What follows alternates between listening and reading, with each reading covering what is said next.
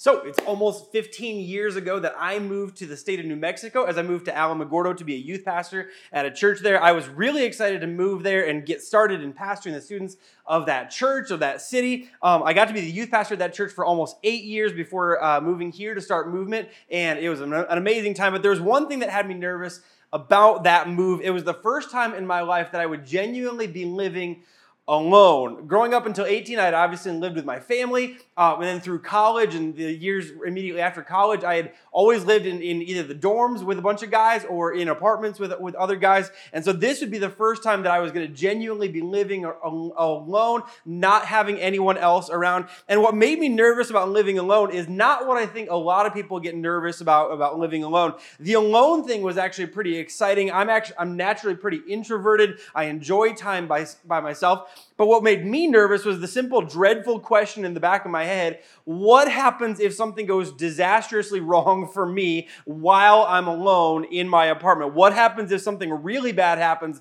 like health wise, or there's some emergency for me while I'm here alone and I can't get a hold of someone else? I'm living in the city, you know, like 1,500 miles from the, from the people that I know and people that I like, like what, what happens if something bad happens to me while I'm alone? One thought that kept reverberating in my brain, and this will let you know how, how odd I am, was what if one night before bed I'm using mouthwash and I gurgle it wrong and I choke on mouthwash and I die in my apartment? Like, like that, like that was a genuine, like, for a week, like, what happens? Like, I, I like, what if I'm like, I, like, to the point that I just stopped using mouthwash at night because I was like, I just don't want to die in my apartment and not be able to get, like like and have someone eventually have to come find me in my apartment, break into my apartment, find a dead body. I just didn't want any of that to happen. That was a very like that's ridiculous. I know it's ridiculous. I knew it was ridiculous, but that was a very real thought and fear for me at the time. The second thing that made me fear, made my fear very real, um, was something that actually happened. Um, I used to do quite a bit of running, and my fifth night in town, I went for a run after work. I went about four miles round trip,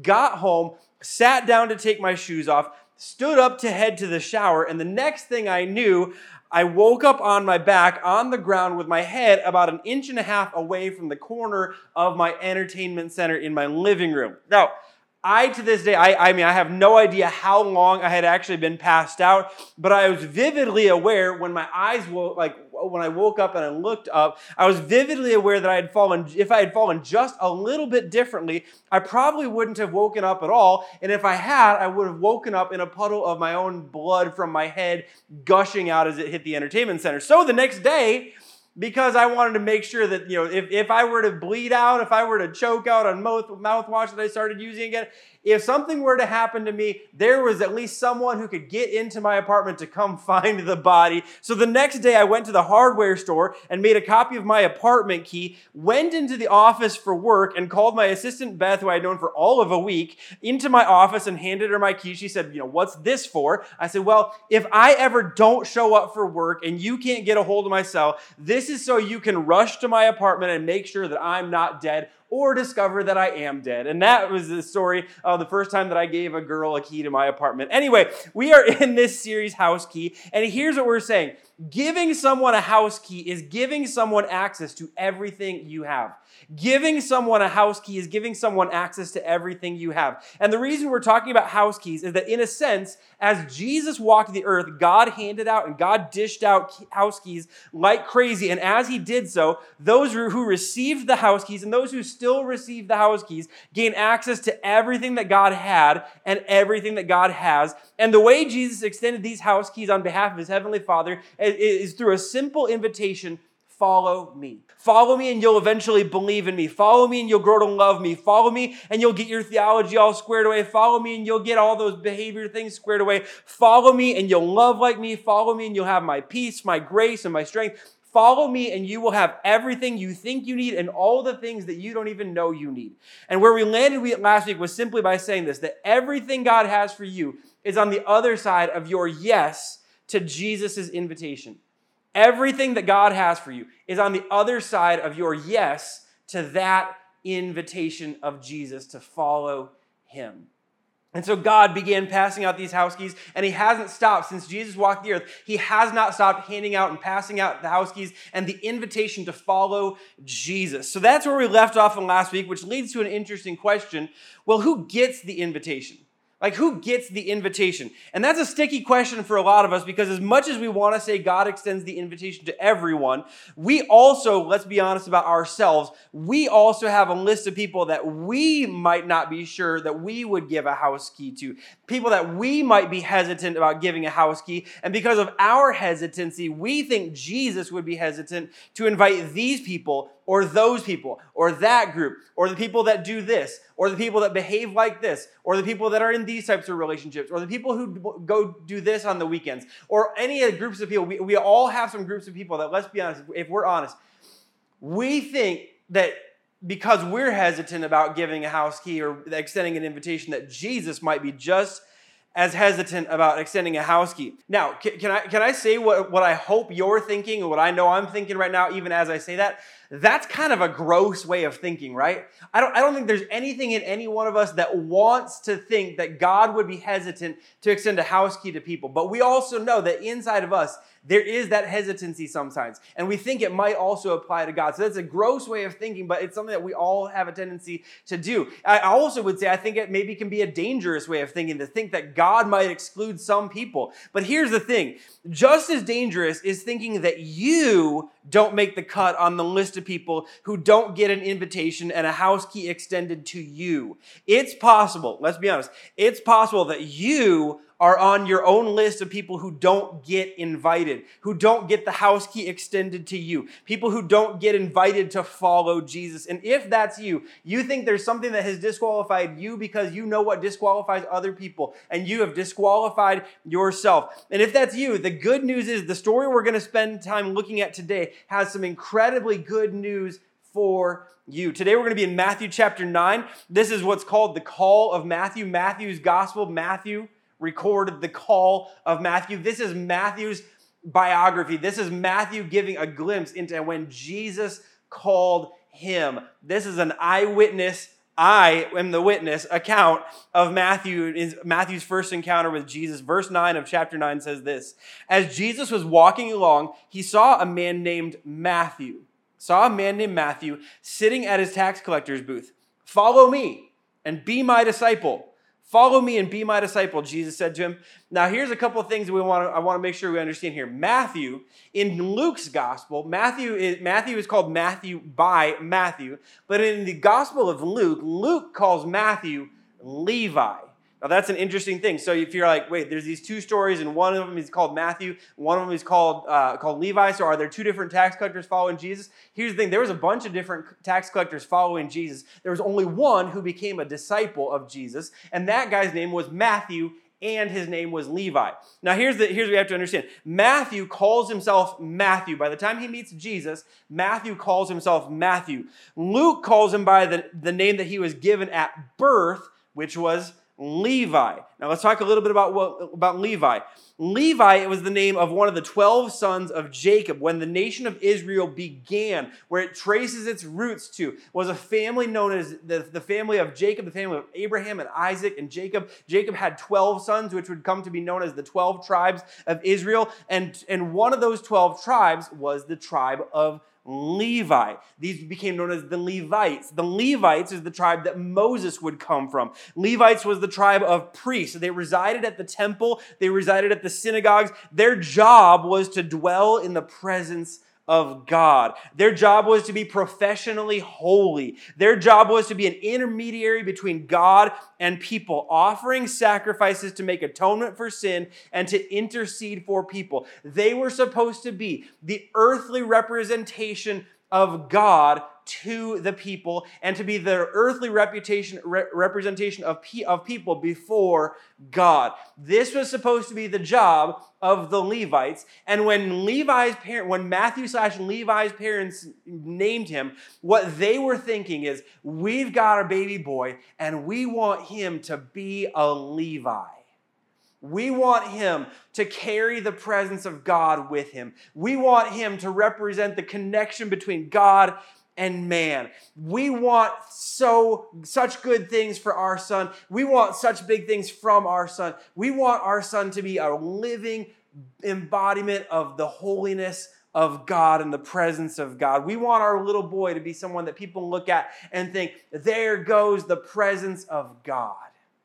That's what Levi slash Matthew's parents wanted for him. Instead, he chose this. He chose to be a tax collector. He chose to be what was known in that time as a publicanus or a publicans, which was a tax collector. This is this is he was working for the Rome in, in Israel. He was working for the Romans, so he was working for an invading army to collect the taxes that would that would that would strip away the wealth of the Israelites and give it to the invading army so that they could go and invade more armies. Now, tax collectors at that point, I, I don't know how else to talk about this, but tax collecting at, at that time actually worked a little bit like a multi level marketing scheme or what some of us would call a pyramid scheme today. It, it, it's where that friend from high school that you haven't talked to in ages, they message you on Facebook wanting to tell you about the most exciting business opportunity they've ever had. Oh my gosh, this company's so great. Ah!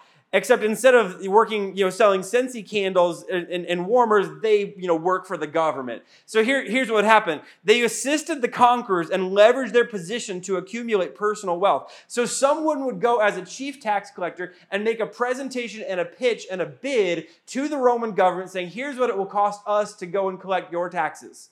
And then they would say to the, to the people that they hired and that they farmed out to actually do the collection of taxes, you take whatever cut you think is necessary, you get you accumulate and you take a cut to pay yourself, then you send on the taxes to us. So these people would use their position, use their, their, their power, use their authority to collect extra taxes. Everyone knew that this was going on. So government tax was, let's say, 25%. They would charge 35%, collect 35%. They would keep 10%, uh, they would keep, you know, the, the, the distance between 25 and 35%, give, pass it on to the person that they were responsible to. Then they would pass it on up to the government. This is how the tax collectors work. This is why they were hated. They accumulated great personal wealth by extortion and by, and by representing the government that had come to invade and attack and conquer and reign over the people of Israel. Jewish people working as tax collectors were loathed. They were loathed by the Jewish people. This is most likely why Matthew adopted the name Matthew and turned his back on the name Levi because no one who was supposed to be a Levi could do the things that Matthew had done. And yet, did you notice what happened at the end of that first verse? Jesus spots Matthew, spots the former Levi, spots this guy who's adopted the name Matthew because that's who he's chosen to be, because he's turned his back on being Levi. Did you notice what happened between Jesus and Matthew? Jesus invited Matthew to follow him. Jesus invited Matthew to follow him. And what we know about Jesus, because we're told in scripture, is that Jesus knew the hearts of men. Jesus knew because he was a tax collector. Jesus had probably seen him before. Jesus had probably crossed his booth before. Jesus knew everything there was to know about Matthew, which means he knew that he had been Levi, which means he knew that he was extorting people, which means he knew he was partying, which means he knew he was using his wealth for his own benefit and the benefit of no one else. And in, in while knowing all of that about him, Jesus still desired a relationship relationship with him because, and this is the good news for you, this is the good news for me, this is the good news for every person who ever walks the earth. Jesus desired relationship with people who were nothing like him.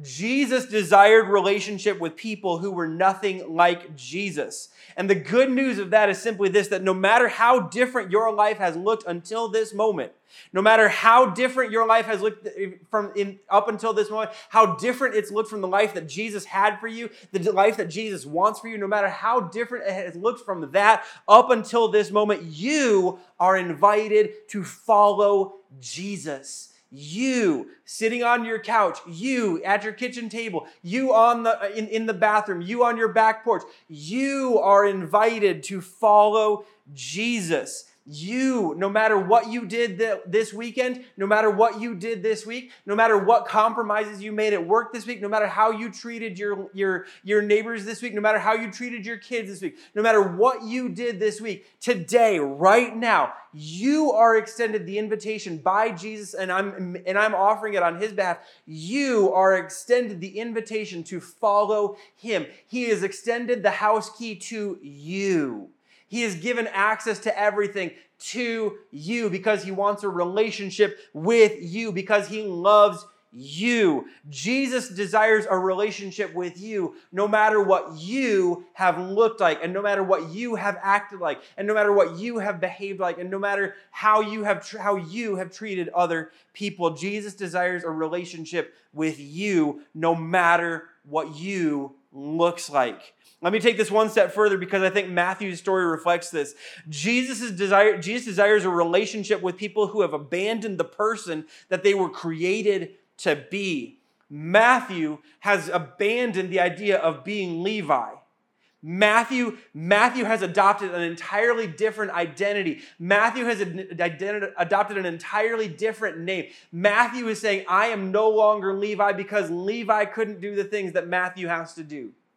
He has turned his back on being the person that he was born to be, the person he was created to be, and Jesus still desires a relationship with him. Jesus desires relationship with people who have abandoned the person they were created to be, and Jesus extends the invitation to those who have exchanged their ultimate purpose for momentary pleasure. So if you are a person, if you are a person who has ever exchanged your ultimate purpose, who you were made to be, what you were created to do, how you were called to live, you've exchanged your ultimate purpose for momentary pleasure, Jesus still extends the invitation to you. Jesus desired a relationship with a Levi who had become a Matthew. Jesus extends the invitation to sons and daughters who have run from the Father and become orphans. Jesus extends the invitation to those who have exchanged the truth for a lie. Jesus extends the invitation to those who have exchanged peace for chaos. Jesus extends the invitation to those who have exchanged fellowship for isolation. Jesus extends the, the invitation to those who knew better but chose worse. So, the good news of Jesus, if any of those describe you, is the invitation to follow Jesus, the invitation into relationship with Jesus is available for you and it's available to you. And the moment that you accept the invitation to follow Jesus, the moment you say, Yes, I'll follow you, you are given access to everything Jesus has for you and everything your Heavenly Father desires for you, no matter what you has looked like to this moment. Jesus opens the doors of heaven for you the moment you begin to follow Him. He desires a relationship with people who are nothing like Him. He desires a relationship with people who have abandoned who they were called and created and born to be. And He extends the invitation to those who have exchanged their ultimate purpose for momentary pleasures. Now, let me go on. Follow me and be my disciple, Jesus said to him. So Matthew got up and he followed him. Now, someone who was nothing like Jesus wanted to be closer to Jesus. Like Jesus' invitation wasn't surprising to people who pay attention at the time. Jesus was constantly inviting people to follow him. What was surprising was that Matthew got up and he followed Jesus. Matthew apparently saw in Jesus the opportunity to leave his wretched life behind and to begin anew. Matthew saw in Jesus an opportunity to leave his life, as we talked about last week, an opportunity to leave his life and to step into Jesus' new life. This is an important truth. No matter what your life has looked like, you can find new life as you follow Jesus no matter what your life has looked like up until this point, you can find new life as you follow Jesus. You walk in new life. You step into his resurrection life. You find that your life is exchanged for his life, and you find that his life is better in the here and now and leads to eternal life in the then and there. This is what the life of Jesus does. It's attractive to people who are nothing like Jesus because they see in Jesus something better than the life they have lived. And I'm telling you, it's better than the life you have lived. Verse 10 tells us this. Later, this is an interesting story. Later, Matthew invited Jesus and his disciples to come to his house as dinner guests. It's like, all right, throw a nice little potluck for Jesus. But then here's what we're told along with many tax collectors and other disreputable sinners. So, Matthew, who has this present that he wanted to turn into his past, Matthew knows that all of his friends, the people like that, that, that he would call his friends, people that he works with, the people that he spends his nights with, the people that, that he spent time with outside of work, that he's like, these are my these are my friends, these are my people, these are the people that spend time with Matthew slash who used to be Levi. Matthew wanted his old friends to meet his new friend. Matthew had quickly been so impacted by Jesus that he wants all his friends to meet Jesus and spend time with Jesus so that they can be impacted by Jesus and begin to follow Jesus. If you're a follower of Jesus, this is just not, not a big deal, but I want to stop here for a second. If you're a follower of Jesus, this is your responsibility too.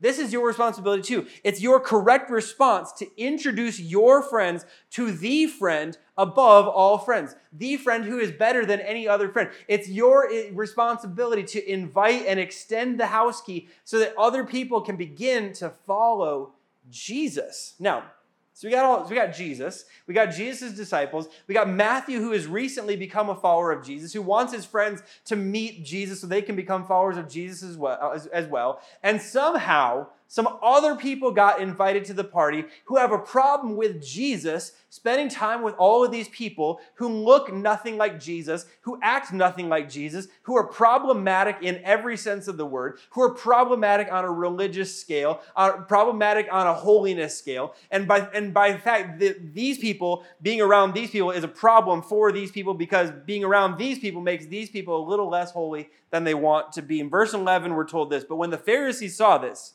they asked his disciples, Why does your teacher eat with such scum?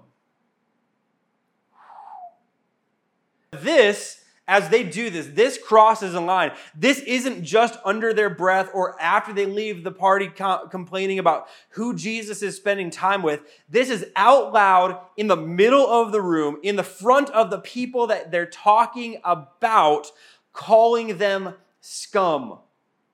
This is the music's kind of low enough so everyone can have a conversation, get in the middle of the room, and they get in their own group and say, Well, why does your leader follow and spend time with such scum? This is the scum of the earth. These are the people that no one should ever want to be around because of who they are and what they've done and how they act and how they behave and how they've treated the people as they've taken the side of the enemy. These are the scum of the earth. This is beyond judgmental. This is downright rude, and disrespectful. And when Jesus heard this, the problem they had was that Jesus heard this. When Jesus heard this, he said, Healthy people don't need a doctor, sick people do. Now, interestingly enough, Jesus hears them, hears them calling his, his new friends scum, and Jesus turns around and he says, Hey, they're not scum, they're sick. That's interesting. Every one of Matthew's friends in that moment heard Jesus call them sick, which is offensive. And yet we don't hear a word about them being offended. And if you want to know why they're not offended, sick people know they are sick and they know they need a doctor.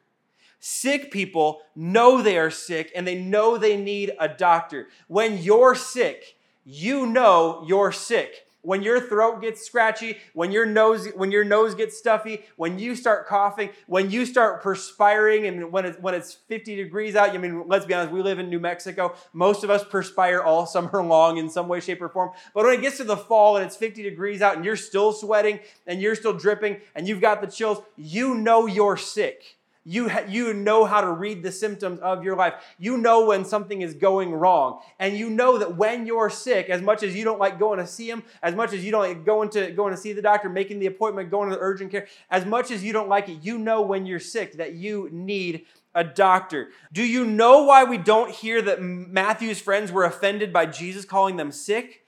They knew they were sick. They knew they had a problem. They knew they were things that they could no longer see. They knew there were things in their life that were absolutely broken and they had completely run out of the ability to repair them. They knew that they were relationally broke. They knew they had compromised their integrity. They knew they had compromised their identity and who they were supposed to be. They knew that on their own there was probably no way to go back and to start over. They were not offended because, because when Jesus called them sick, because they knew Jesus was acknowledging the reality of their lives. Here's what I know, and here's what the amazing thing is. Not only did, Je- did they hear Jesus call them sick, every one of Matthew's friends also heard Jesus call himself the doctor. Do you want to know why they weren't offended? They knew they were sick, and they knew Jesus had just offered his help.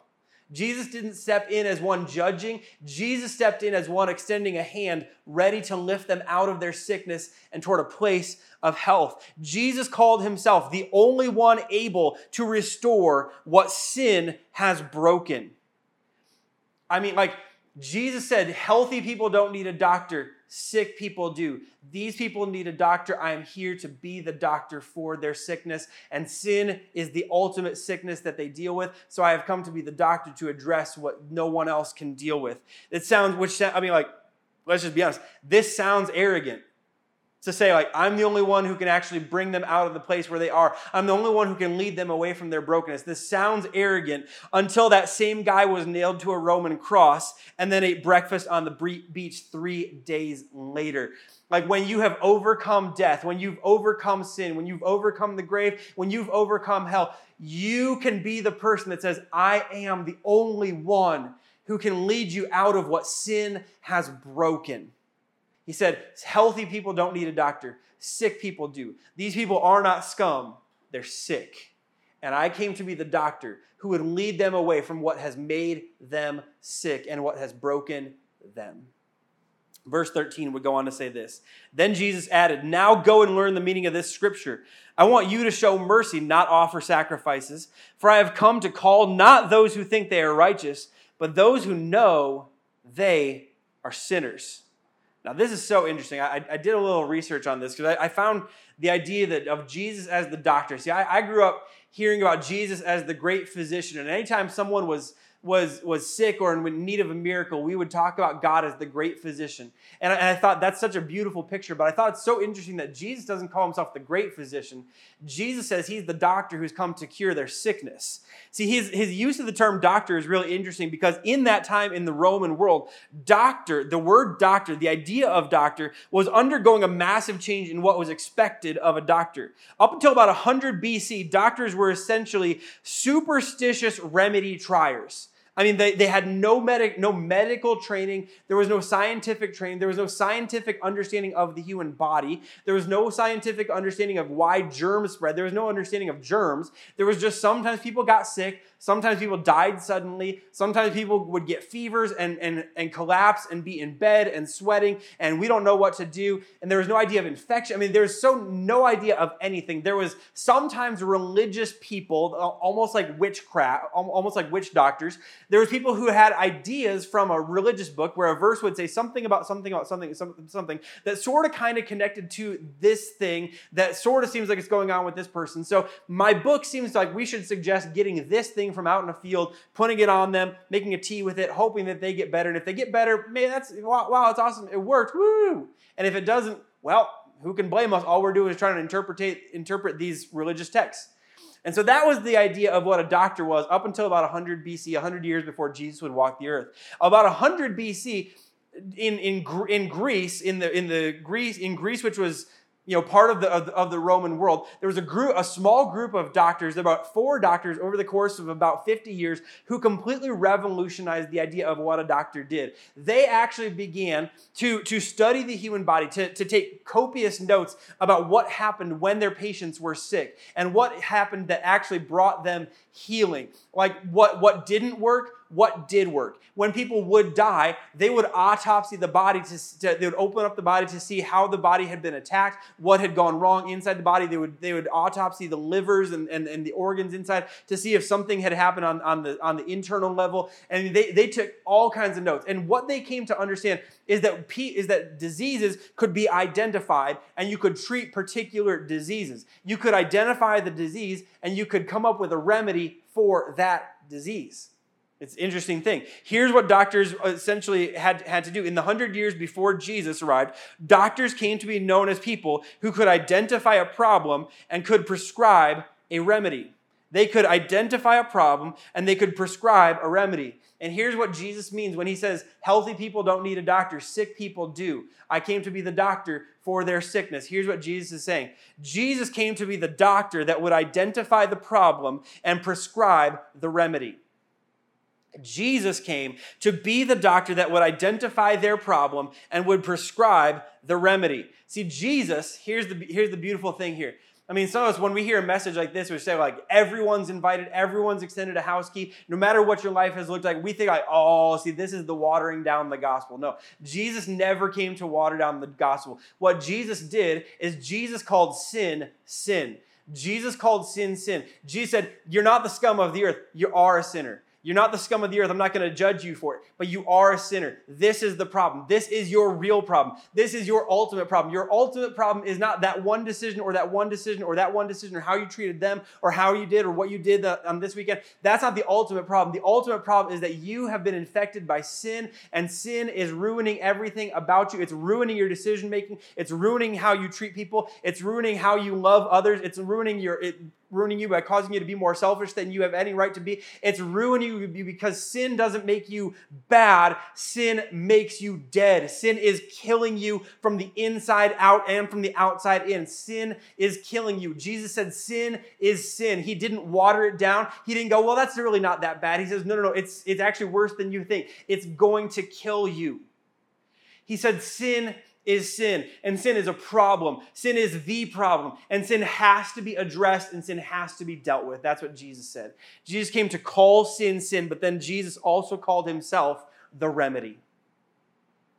Jesus called sin sin, and then Jesus called himself the remedy. He said, I came to be the doctor, not just one who would have a remedy, but who would be the remedy. See, Jesus' death and resurrection is the remedy for our greatest and our ultimate problem of sin. Jesus' death on the cross paid the price for the sins that you would have that you have committed, the, the sins that you would commit. Jesus' death on the cross paid for your sins.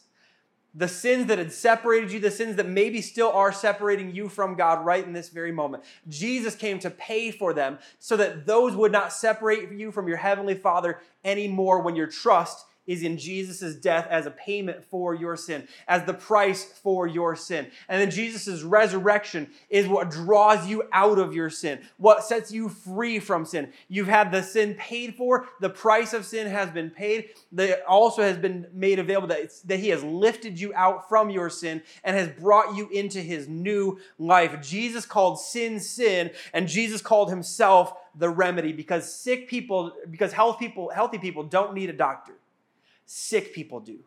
Sick people who are lost in their sin, who are dying in their sin, who are drowning in their sin, who are dead in their sin, who have turned away from who they were created to be because of their sin, who have turned their back on their ultimate purpose because of momentary ple- while seeking momentary pleasure because of their sin. People who have done exactly what Matthew slash Levi did because of their sin, and all of his friends because of their sin. Jesus said, "You're not the scum of the earth. I do not judge you." I do not condemn you, but I do want to let you know you are sick. And I came to be the remedy. I came to be the one who could save you from your sin. And I can save you if you will accept the invitation to follow me. Jesus has done that for them. Jesus did that for me. And here's the best news of all Jesus did that for you. Jesus did that for you so that you, who knows you're a sinner, who knows life is broken, who knows life is broken because you broke it, who knows relationships are broken because you, along with your sin, broke it, who, knew your, who knows, knows that your reputation because of your sin has been broken. Like Jesus, who knows all of that about you, who sees your sin, who sees your brokenness, who sees your desperation, who sees your need for Him, sees how lost you are. He came to find you. He came to extend the invitation to you to follow him and to find new life in him and to find the forgiveness of your sin, to find freedom from your sin, and to find new life in him. He offers to you and he offers to me, he offers to every person that's ever walked the earth. People who have abandoned their identity to, to, to pursue something else, people who have abandoned their ultimate purpose to seek, to seek temporary pleasure. Like he has extended the invitation to everyone, including you, to follow him. And so today, as we close, I want to extend an invitation to you.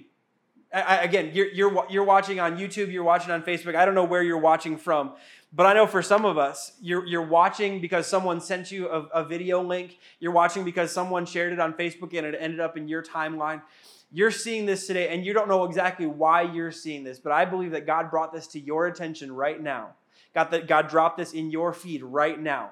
God, God, God encouraged someone to send you this, the, the link to this video right now because you need to be reminded that life isn't just a little bit broken. You are desperately sick and desperately in need of a doctor. Sin has broken your life, sin has broken you.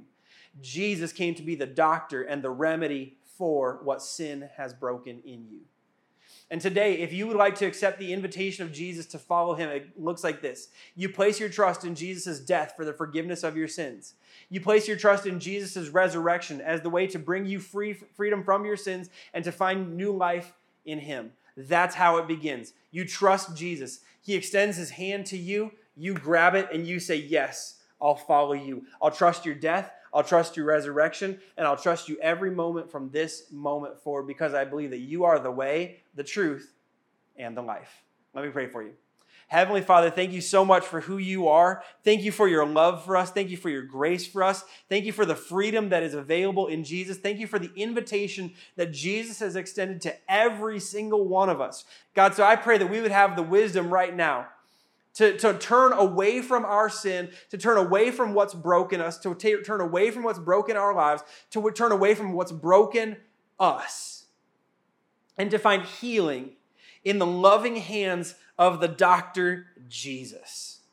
To find, to find healing, to find freedom, to find salvation, to find grace in the loving hands of the doctor Jesus. Thank you that He came to be the remedy. Thank you that He's extended the invitation to every single one of us. Thank you that His death and His resurrection made the remedy available for all of us. Help us to trust in that. Help us to find freedom and peace and joy and life and hope and, oh, yes, salvation in Jesus. Help us to trust Him. Help us to follow Him. Help us to love you and serve you as we follow Jesus. We love you, God, and we pray this all in Jesus' name. Amen.